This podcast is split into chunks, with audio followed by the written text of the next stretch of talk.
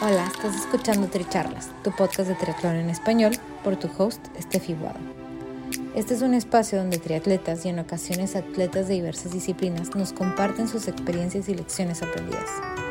Además, podrás escuchar de expertos y o conocedores sobre temas que te ayudarán a potenciar tanto tu desempeño físico como mental. Nuestro objetivo es que de cada episodio te lleves información valiosa para acompañarte en tu crecimiento de mente, cuerpo y espíritu. Déjate inspirar y ponte a entrenar. Si te gusta lo que escuchas, te agradecemos compartas el episodio, nos sigas y nos apoyes con un rating de 5 estrellas.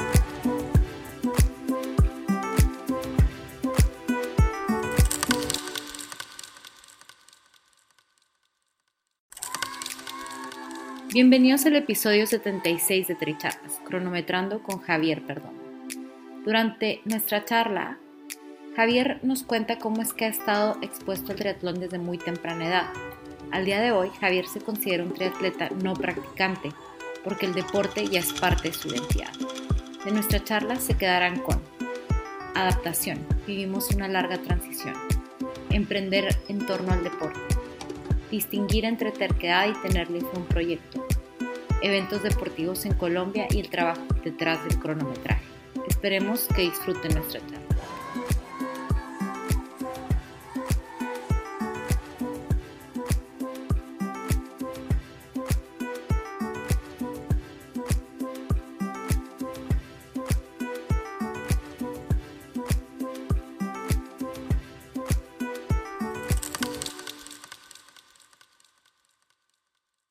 Bienvenidos a Tricharlas.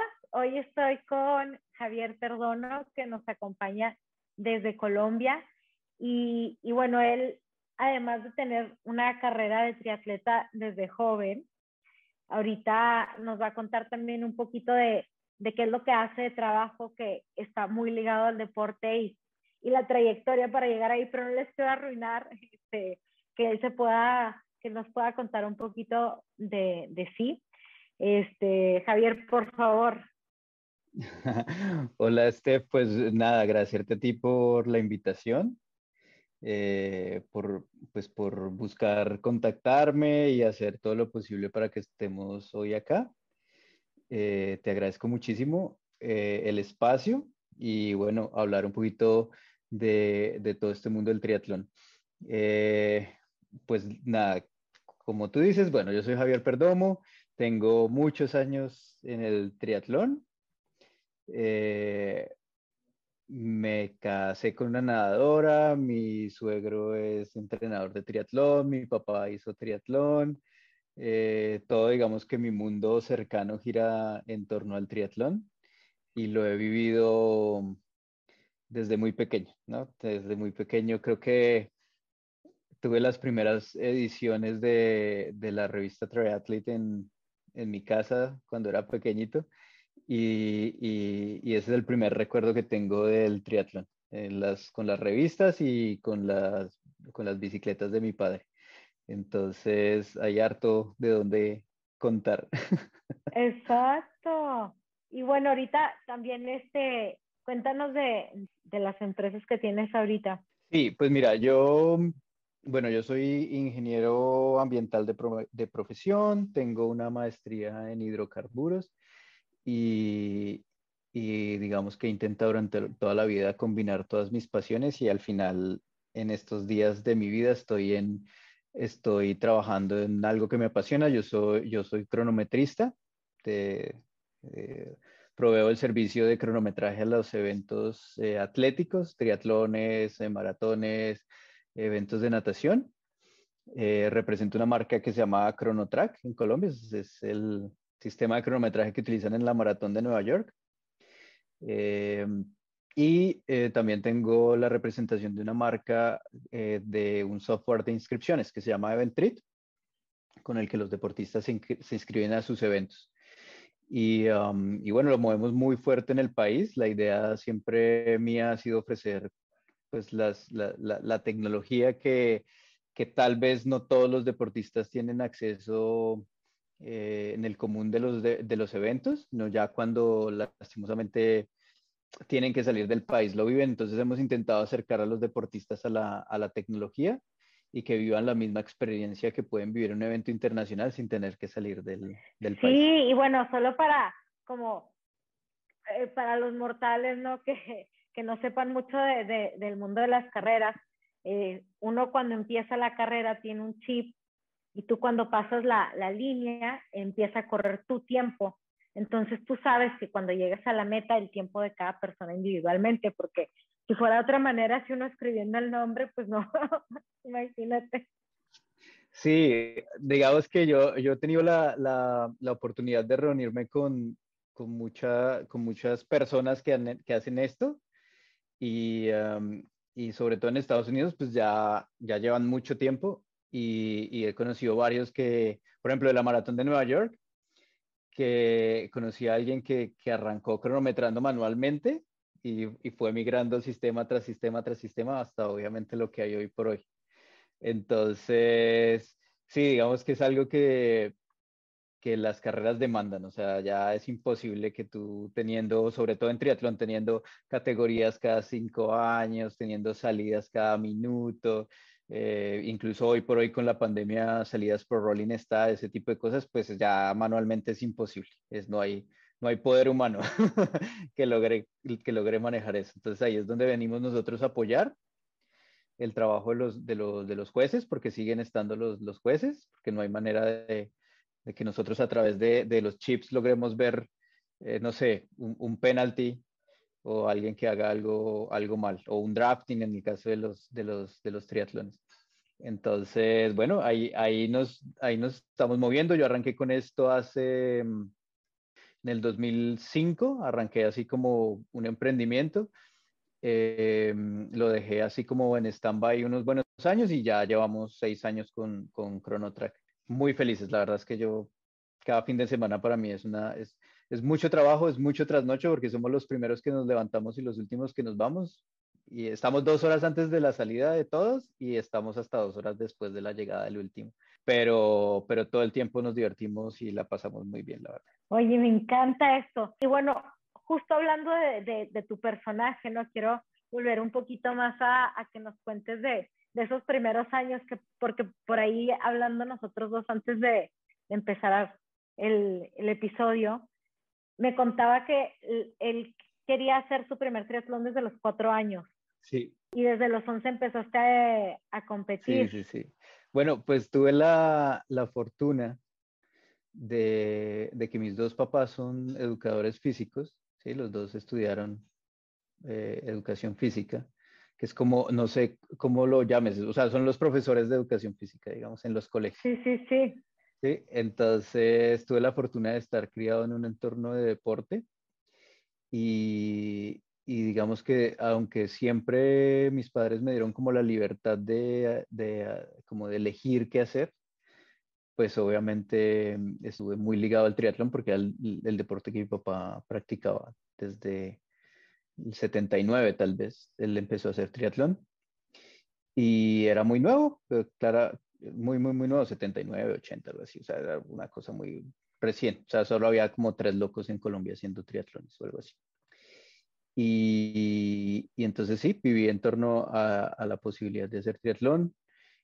Y, eh, y, bueno, y él empezó a traer las revistas Triathlete, ¿no? Y entonces yo veía, cuando era pequeñito, bueno, yo soy del 83, yo veía a, tal vez Dave Scott por allí, eh, bueno, todas esas glorias de Ironman de todos esos tiempos. Y, y, y empecé así como a disfrutar como todo lo que era el, el, el ver a mi papá en las competencias y eh, nadar y después montar y después correr. Y bueno, en, en, Colombia entraba un nadador, muy, un nadador olímpico que se llamaba Pablo Restrepo, empezó a hacer triatlón y entonces empezaban a discutir acerca de las ventajas del nadador, del, del ciclista, del atleta, y bueno, en esa época lo que era lo que hoy llaman el triatlón estándar era el olímpico, y era también sin, sin, sin drafting, ¿no? Entonces eh, empezaron a salir todo ese montón de bicicletas rarísimas, ¿no? Y los inventos y que la rueda 26 adelante y la 27 atrás.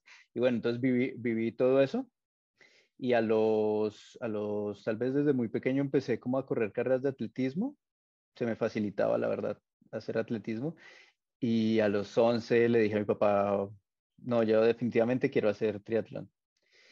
Y me metí, me metí, me metí y arranqué desde las categorías infantiles, juveniles, menores, eh, junior élite y élite, lo que llamamos aquí élite o élite en México. Y, em, y así competí, pues digamos que me iba muy bien. De, eh, tuve, pues gané en juvenil varias carreras y bueno, digamos que a un nivel competitivo eso es, a veces te, tú ganas una, quedas de segundo, otras de tercero, vuelves y ganas, pero digamos que me iba, me iba muy bien. Eh, ahí hay una anécdota como a los, como a los 16 años tal vez, que, que me, me quería fichar un equipo de ciclismo. Y entonces le dijeron a mi papá, no, eh, ¿por qué no compite con este equipo? O, eh, no sé qué. Y bueno, lo, vamos le vamos a empezar a poner un sueldo y entonces miramos la posibilidad de ir a Europa y demás. Digamos que estaba estaba como, eh, como arrancando el ciclismo de infantiles o de, o de, juveniles. Y entonces yo, él, dice, porque yo ni me acuerdo, él dice que me dijo a mí y yo le dije, no, yo lo que quiero hacer es triatlón. sí, sí, sí. Entonces, eso me critica mi esposa. Ah, estaríamos en Europa corriendo. si hubieras continuado ahí. Sí, sí, sí. Oye, pero, pero ¿cuál fue como a lo, más que llegaste? Porque por ahí desde los 11 a los 26 te aventaste haciendo triatlón y llegaste a un punto en el que dijiste, basta, basta triatlón para mí. Sí. Porque es también tantos años de competencia. Son desgastantes, sí. Pues mira, eh, yo, bueno, como te dije, en categorías juveniles, pues iba ahí siempre, ¿no? Estábamos ahí, ya yo pasé a, lo que llaman Junior Elite en esa época, que hoy por hoy es Sub-23, que era una categoría en esa época de los, de los 20 a los 23, ¿no? De los 18 a los 23, como es ahora. Entonces, para llegar, tocaba salir, salir ya de, de los juveniles y estar un poquito más avanzado. Allí ya yo empecé como a proyectarme a decir, oye, pensar en una Olimpiada entonces empezamos a trabajar muy fuerte. Aquí en Colombia hay un, hay un evento muy fuerte que se llama, eh, pues que son los Juegos Nacionales. Digamos que todo el recurso del, del deporte prácticamente va a los Juegos Nacionales. Es hasta a veces más importante que un ciclo olímpico. Le pone, o sea, es un tema netamente del gobierno. Y bueno, competí en estos Juegos Nacionales, allí hicimos oro por equipos con, con, con, los competidores, yo entraba como el más joven, entraban cinco y venían como todas las glorias del deporte de Colombia dentro de esos cinco, porque Bogotá, yo soy de Bogotá y Bogotá es la capital y entonces tiene los mejores triatletas. Y, em, y, bueno, desbanqué varios que venían ya de años. De hecho, habían varios que, que habían sido como glorias mías cuando era pequeño y que yo los veía inalcanzables. Entonces los desbanqué. Wow. Y, y, logré, y logré entrar. Y, y esos juegos fueron una locura porque en la, eran dos competencias, era un sprint y un, y un olímpico. En el sprint me corté el pie y al, y al olímpico ya tenía fiebre y no pude competir. Eh, entonces fueron cuatro años, que, cuatro años de, de mucho entrenamiento que, que se perdieron básicamente en la natación, porque me corté el pie en la natación. Entonces, ese, ese, día, ese día empecé a recapacitar un poquito sobre, sobre el deporte competitivo y todo lo que puede pasar y todo lo que tú arriesgas y, e inviertes en torno al deporte competitivo. Eso fue en el 2004. En el 2000, del 2004 al 2006 seguí entrenando muy fuerte. En el 2004 competí en, en, México en juego en, el, en, los Panamericanos que se hacían con el, con el Campeonato del Mundo de Triatlón y ahí también me fue súper bien, ocupé el segundo lugar. Eh, y, mm, y, bueno, ahí estaba, ¿no? Como en el grupo de los, de los cinco mejores triatletas de, de Bogotá. Entonces estábamos ya preparando los Juegos del 2008 y, mm, y pasaron dos años en los que terminé mi carrera, en los que ya me costaba más levantarme, y en los que empecé a mirar como los números, ¿no? Entonces yo era un nadador de 19 minutos, 18, 19 minutos en el agua, un ciclista bueno, digamos que lo suficientemente bueno para ser triatlón, y, o sea, bueno, y, y un atleta de, de eso, o sea, un atleta de, de, de, bajo de 35, 30, 33, 35, 30, a veces 32, dependiendo del circuito, ¿no? Entonces tenía, estaba bien, estaba bien, pero ya cuando tú te apasionas con los números y empiezas a mirar y empiezas a ver que ya, que ya, que ya estás llegando eh, como al fin de, de las posibilidades de mejorar, ¿cierto? Porque pues hay cosas que si tú no adquieres de niño ya no hay nada que hacer a ese nivel entonces ya tú empiezas a pensar. Y eso se sumó entonces con, con pues claro, el cansancio físico, el cansancio mental, eh, ya terminas, terminas tu carrera. A mí nadie me dijo nunca, tú no puedes, así como, sí, mis papás siempre me apoyaron. Si yo me levantaba a las 3 de la mañana a montar bicicleta, no había problema. Si llegaba a las 10 de la noche, no había problema. Pero ya hubo un día que dije, no. Oye, y eso, y eso quiero hacer un paréntesis, un paréntesis rápido, porque eso eso es una parte muy interesante de la vida de un triatleta cuando lo estás haciendo un poquito más competitivo, ¿no? De que ya estás representando tu país. Eh, y, y, bueno, no dejan de estar las obligaciones, ¿no? O sea, uno va a la universidad, tienes, no sé, tu trabajo, otras cosas, mientras eres un atleta de alto rendimiento. Entonces, ¿cómo, cómo que te estaba levantando a las 3 de la mañana? Bueno, sí, pues mira, yo estaba, bueno, yo tenía la idea, ¿no? De hacer triatlón al más alto nivel. Entonces yo, yo, ya sabes, en la universidad tú tienes que escoger tus horarios y, eh, y, siempre, y siempre no encuentras los que quieres, entonces tú tienes a veces clase en la mañana, otras veces al mediodía y demás, a pesar de que yo escogía, intentaba escoger menos materias, siempre me quedaban muy, muy separadas. Entonces, cuando tenía clase 7 de la mañana o 8, tenía que salir a montar en bicicleta a las 3 y a las seis ir a nadar y, y terminar de nadar e ir a, a, la universidad, ¿no? Y terminaba clase, entonces ir a descansar, ir a descansar y en la noche la segunda jornada con lo que hubiera, con lo que, con lo que hubiera, ¿no? Entonces podía hacer natación o podía hacer fisioterapia, podía hacer otra sesión de atletismo, dependiendo de lo que fuera. Siempre, digamos que en el deporte competitivo se trabaja dos, tres jornadas. Y, y, por eso digamos que no muchos em, pueden sacar adelante una carrera o pueden combinar el trabajo con la carrera. Eso, eso requiere un nivel de compromiso importante. Entonces, eso, eso, eso fue así. eso, eso fue así durante muchos años. Sí, o sea, me estabas contando que, porque yo le decía, y luego, o sea, tipo a las 3 de la mañana, ¿a qué hora duermes? ¿O cómo, a qué hora te duermes? Y me dice, no, pues me dormía todo el tiempo. Sí, hay, cualquier oportunidad. Hay una anécdota y es que, bueno, yo vivía dormido. Yo de hecho perdí, perdí una materia en la universidad que se llama meteorología, que si mi, mi profesor de meteorología me escucha para que lo sepa, porque es que me estaba durmiendo. Entonces, eh, yo, yo, yo siempre ocupaba la primera fila del salón, por, por dos razones. Una, porque no tenía tiempo de, de, de repasar las notas ¿sí? Porque pues tenía, tenía que entrenar, entonces no tenía tiempo de estudiar. Entonces me hacía en la primera fila para memorizar lo que más pudiera y, no tomaba notas o, tomaba muy pocas y también para, para obligarme a tener una excusa para no dormirme. Entonces ese día me acuerdo que teníamos, eh, no sé, muchas sesiones en la pista y llegué muerto y me senté y este hombre empieza a hablar de, no sé, de meteorología así en su máximo esplendor, con una voz, con una voz que me arrullaba de manera deliciosa y me le dormí en la cara. Me le dormí en la cara, pero literal. Y... Ay, a mí también me llegó a pasar, lo tengo que confesar, cuando, cuando iban a dar en las mañanas me tocó dormirme en la clase a las maestras. Sí, tengo historias el trabajo, por suerte, ya no, ya no pasamos esas vergüenzas, ¿no? Es diferente. Eh, eh, sí, me le dormí en la cara, pero por ejemplo en, en, el colegio también, yo tengo una historia en que me dormí como, no sé, yo tenía clase en la tarde, el descanso era como a las 4 de la tarde y era de 4 a 4 y media, yo me dormí en la clase como a las 3 y me desperté como a las 5 y media. o sea, pasé el descanso, media clase y otra clase. olímpicamente yo creo que dijeron, este pobre hombre no puede más con su vida.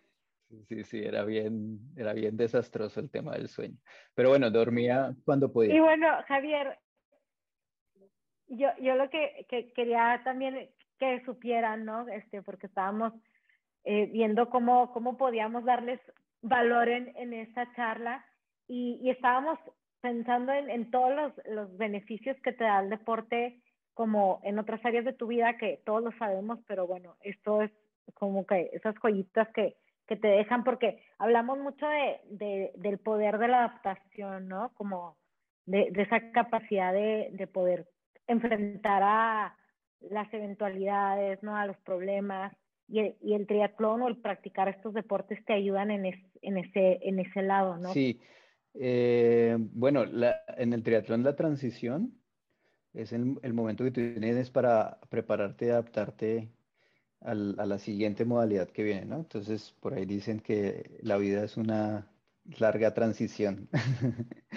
entonces, entonces sí, sí, sí, sí, digamos que mi vida ha sido marcada por, por largas transiciones y, y, me encanta, la verdad es que yo no, yo, yo como triatleta, no practicante, soy, se vale, se vale. Sí, sí, sí, no, yo me considero todavía triatleta. Entonces yo me, yo me considero un triatleta no practicante, pero eh, que todavía tiene como el chip del triatlón en sí, ¿no? Entonces he vivido muchas transiciones. O sea, yo me, eh, bueno, la primera pues fue obviamente de, tomar la decisión desde el, desde el ser, de no, de no hacer triatlón a nivel competitivo y, y posponerlo, no sé, hasta algún, hasta algún momento y sentirme bien aceptarlo y, y, y, disfrutarlo, ¿no? El día que yo dije no quiero hacer más triatlón, como muchas cosas en mi vida, estaba totalmente convencido de que no iba a hacer más triatlón y era por mí, no por, por, por nada del entorno, o sea, simplemente fue porque yo quería y sentía que era mi momento. Eh, esa fue como la, la, primera transición. Después, obviamente, empieza mi vida profesional, eh, empiezo como muchos a, a trabajar, digamos que tenía un, un empleo eh, con el cual adquirí experiencia y, los, y los adoro. Trabajaban, eh, yo soy, como te decía, ingeniero ambiental, trabajaba en rellenos sanitarios y um, como en todo ese tema de impermeabilización de las celdas, de los rellenos y todo esto, que la verdad me gustaba muchísimo. Y, um, pues con mi horario, con todo, ta, ta, ta, ahí también un día me levanté y dije, oye, no, como que no. Y montamos una empresa con un amigo. De hecho, mi amigo con el que montamos la empresa años después empezó a hacer triatlón. Entonces, eh, y le va súper bien. Entonces, con él corríamos carreras de aventura. Como te digo, es un amigo de la universidad. Un día me llamó, me dijo, oiga, ¿usted hace ciclismo? Yo sí. Él iba al gimnasio y me dijo, no, vamos a montar. Y un día salí a montar, yo todo triatleta, con el ego del triatleta, y me, me puso a sufrir. Entonces, años después montamos nuestra empresa, nuestra empresa de consultoría. Y, um, y también se vinieron una, se vino una, una época muy dura con la empresa la, eh, yo les dije, éramos tres y les dije, no, mira, la verdad es que no me estoy entendiendo, me entendía súper bien con él, pero con el otro socio no tan bien, que si ve el podcast ya él se va a dar cuenta. Entonces, no nos entendíamos tan bien y ya un día le dije, no más, y súper bien, súper bu en buena onda, todo bien, eh, como que paramos ahí. Y mm, de hecho él es mi padrino de, de matrimonio y bueno, es toda una historia de amistad. Eh, para ahí después continué con el tema de petróleos y la verdad lo disfrutaba al 100, ya sabes, es el, el tipo de gente que vive en un taladro por allá tipo Armagedón. Ese era yo. Eh, y allá también hacía deporte, de hecho hay historias en las que yo salía a correr y los, y, y los trabajadores, claro, son de la región. Yo salía a correr también muy temprano porque las jornadas empezaban de 5 de la mañana a 6 de la tarde salía a correr tipo 4, 3 y alguito. Y, y, un día un trabajador se me acercó y me dijo, ingeniero, se salvó de que le metiera un tiro porque yo pensé que era una gacela o algo así, un animal. y le iba a disparar, ya lo tenía. Oye.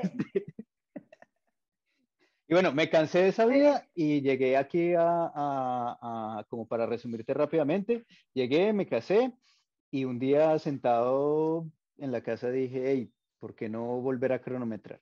Y lo mismo, acepté esa transición, agradezco todo el tiempo que he estado, que, que trabajé en lo mío, digamos que en lo que estudié.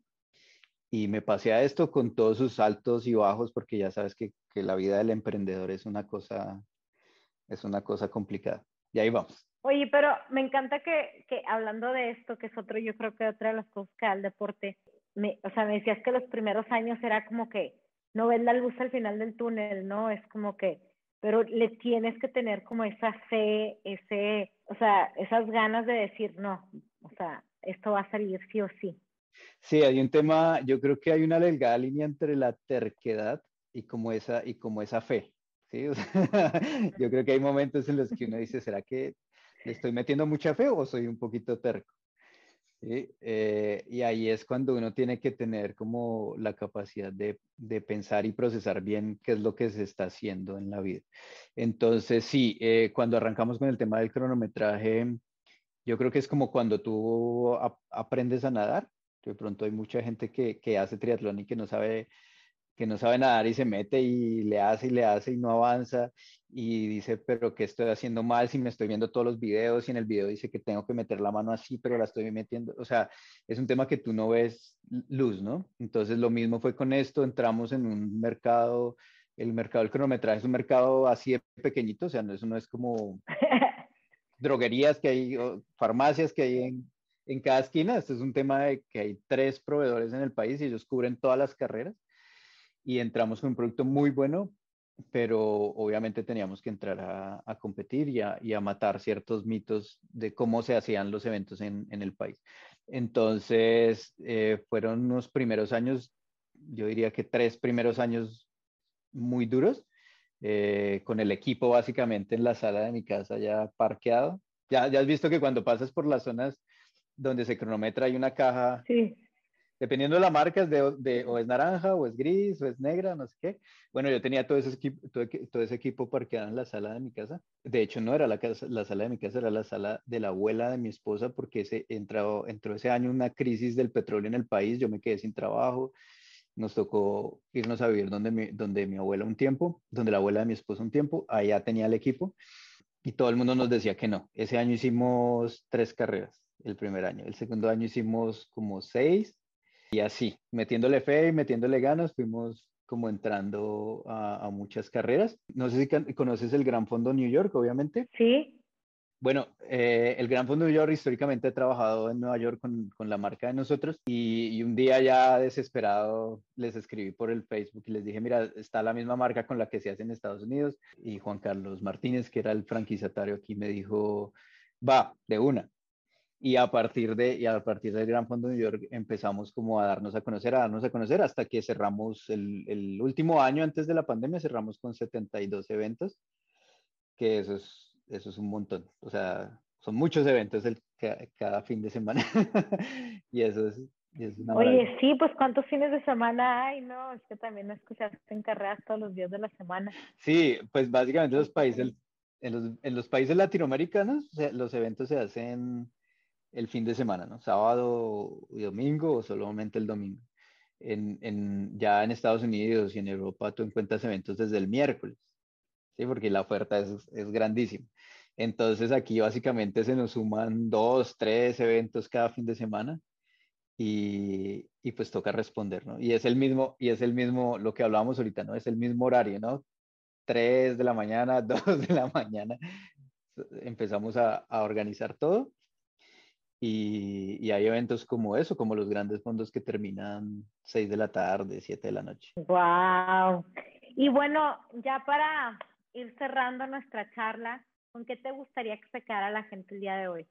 Bueno, yo creo que el tema es, bueno, sí, quedar, quedar de primero, hacer un podium, un PR. O sea, mira que eh, cuando yo hacía triatlón no, no existía Strava, ¿no? No existía Strava, por ahí le estábamos dando duro ya los pulsómetros pero el tema de poder tener todo guardado en GPS y cuál es el mejor de la región, del barrio, de la esquina, eso era, o sea, no sé cuántos, cuántos récords pueda tener que todavía tengo invicto, pero no sé, porque no existía Strava. Entonces yo creo que más allá de, de, de vencer tus tiempos, de quedar primero, de, de ser el mejor en, en, en tiempos, eh, al deporte hay que sacarle hay que sacarle lo que te deja, o sea, el, esfuerzo, la capacidad de, de, de, resistir los embates del viento, del agua, eh, esas voces por allá de la familia que te dicen que no puedes, que tú no vas a, que no lo vas a lograr, que tú que eres un gordo por allá que come y come y come, como ahora te vas a montar en una bicicleta,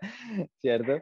Todo eso hay que empezar a, a, romperlo y creo que eso, eso te da el deporte. El deporte te da la posibilidad de, de, enfrentarte a tus miedos, de enfrentarte a esas voces internas y externas y, en pro de cruzar una meta, ¿no? Entonces hay que tomar todo eso y aplicarlo a tu vida profesional, a tu vida familiar, a tu vida de amistad y, um, y, y darle para adelante, darle para adelante y claramente el tomar decisiones, ¿no? Así como cuando a veces tú estás ya que, que, que, que, físicamente y no sé, tu bicicleta se pinchó, se te dañó todo, ya decir, ok, hoy no fue, aceptarlo y, y saber que, siempre hay otra oportunidad para, para, hacerlo, hacerlo, hacerlo mucho mejor, aceptarlo, aprender de, aprender de eso para que no te vuelva a suceder y ya. Y siempre tener el plan, el plan C eh, bajo la manga, pero aceptarlo con, con, con, amor, ¿no? O sea, con amor y con, y con, y, y, con ganas, porque sí he visto mucha gente pasa la meta, no, no me fue bien, no hice el tiempo, sufriendo, y, y, la verdad es que es como todo en la vida, siempre, siempre que algo mal te pasa son 10 cosas buenas las que, las que hay detrás de las que seguramente vas a aprender mucho más. Y da, eh, darle paso a paso, ¿no? Para ir al kilómetro, lo que te dije, ¿no? Para ir al kilómetro 2 hay que pasar por el 1, no hay nada que hacer. Sí, sí, sin duda. Oye, pues nos quedamos con un súper mensaje ahí, nos resumiste un montón de cualidades que, que nos da esta vida. Y bueno, nos quedamos con, con este compartir tuyo que, que me encantó y les voy a dejar los enlaces de cronometraje, de la página de eventos deportivos. Para los que se quieran inscribir en una carrera en Colombia van a ver en la página, eh, es a través de ellos. Y, y bueno, muchísimas gracias Javier y esperemos que todos disfruten nuestra charla y la compartan. Gracias, gracias Estef a ti. Y bueno, pues ahí como, como dijo Estef, yo, nosotros tenemos muchos triatlones porque como te digo, por una extraña razón, en mi vida todo gira al torno del, del triatlón, entonces tenemos todos los triatlones de la federación y todos los organizadores de la federación están en nuestra, en nuestra web y, y bueno, se están, se están mejorando mucho los eventos en Colombia, así que están todos, todos invitados a participar y a venir a, a Colombia a disfrutar de, de, de, de un país que siempre está en primavera. Eso, muchísimas gracias, Javier. Vale, Stefati. Nos vemos pronto. Gracias por ser parte de esta comunidad de atletas inspirando atletas. Este espacio es traído a ustedes en colaboración con Ojana Triathlon, donde atletas de todo tipo nos comparten sus experiencias y lecciones aprendidas a través del deporte. Los invito a suscribirse al podcast y ponerse en contacto conmigo a través de la página en Instagram de Tricharlas, donde me pueden dar sus comentarios, sugerencias, si conocen alguna persona que tiene una historia para compartir con nosotros. Y estamos en contacto.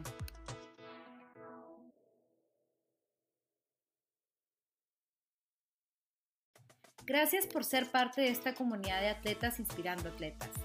Este espacio es traído a ustedes en colaboración con Ojana Triathlon, donde atletas de todo tipo nos comparten sus experiencias y lecciones aprendidas a través del deporte. Los invito a suscribirse al podcast y ponerse en contacto conmigo a través de la página en Instagram de Tricharlas, donde me pueden dar sus comentarios, sugerencias, si conocen alguna persona que tiene una historia para compartir con nosotros. Y estamos en contacto.